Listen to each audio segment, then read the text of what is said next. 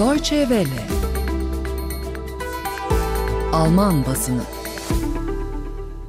24 Temmuz 2020 tarihli Alman gazetelerinde Ayasofya'nın bugün cuma namazıyla ibadete açılması ve Amerika Birleşik Devletleri Başkanı Trump'ın ırkçılık karşıtı eylemlerde bulunan göstericilere ağır silahlı polislerle müdahale kararı öne çıkıyor.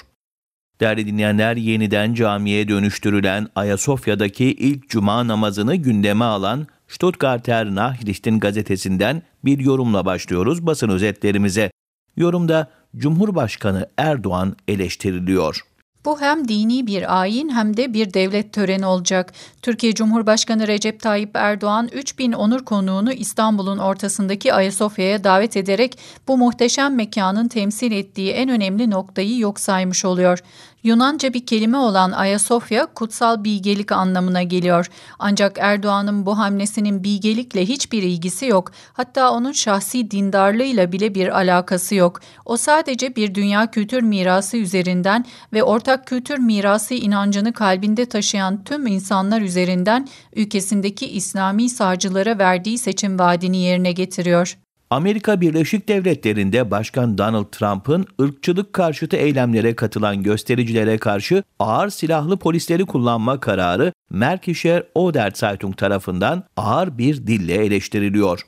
Donald Trump'ın ırkçılık karşıtı protesto gösterilerinde taşkınlıkları önlemek için barışçıl bir dil kullanmak yerine ağır silahlı federal polisleri görevlendirmesi tabii ki bir densizlik.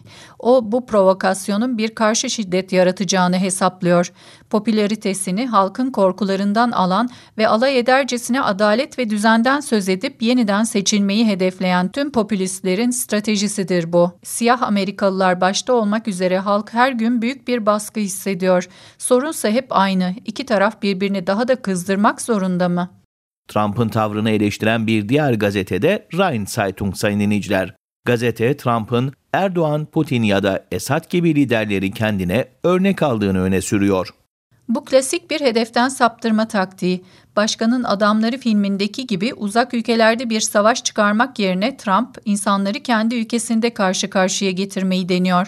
Trump'ın Vladimir Putin, Beşar Esad ve Recep Tayyip Erdoğan gibi otokrat isimlerden kopyaladığı ve bu tip liderlerin kolayca uyguladığı bir numaradır bu. Trump'ın hayranları için Operation Legend adı verilen uygulama aslanların önüne atılan çiğ et gibi bir şey. Ancak amacı çok bariz olan bu girişim Amerika Birleşik Devletleri Başkanı'na çok da fayda sağlamayacak. Başkan Trump'ın kendi halkına karşı ağır silahlı güvenlik güçlerini kullanma kararına Hessische Niedersächsische Allgemeine gazetesi de yorumunda tepki veriyor. Fiyaskoya dönüşen koronavirüs yönetimi, Çin'e yönelik son provokasyonlar ve şimdi de kendi ülkesinde savaş oyunları bize sinirden tepinen bir başkan resmi veriyor. Trump siyasi anlamda yüzme bilmeyen ve ümitsiz bir şekilde seçim anketlerinin kötü sonucundan kaynaklanan emme kuvvetine karşı kulaç atmaya çalışan birine benziyor. Amerikan halkının hakları pahasına. Bu alıntıyla birlikte haftanın son basın özetlerine de noktayı koyuyoruz.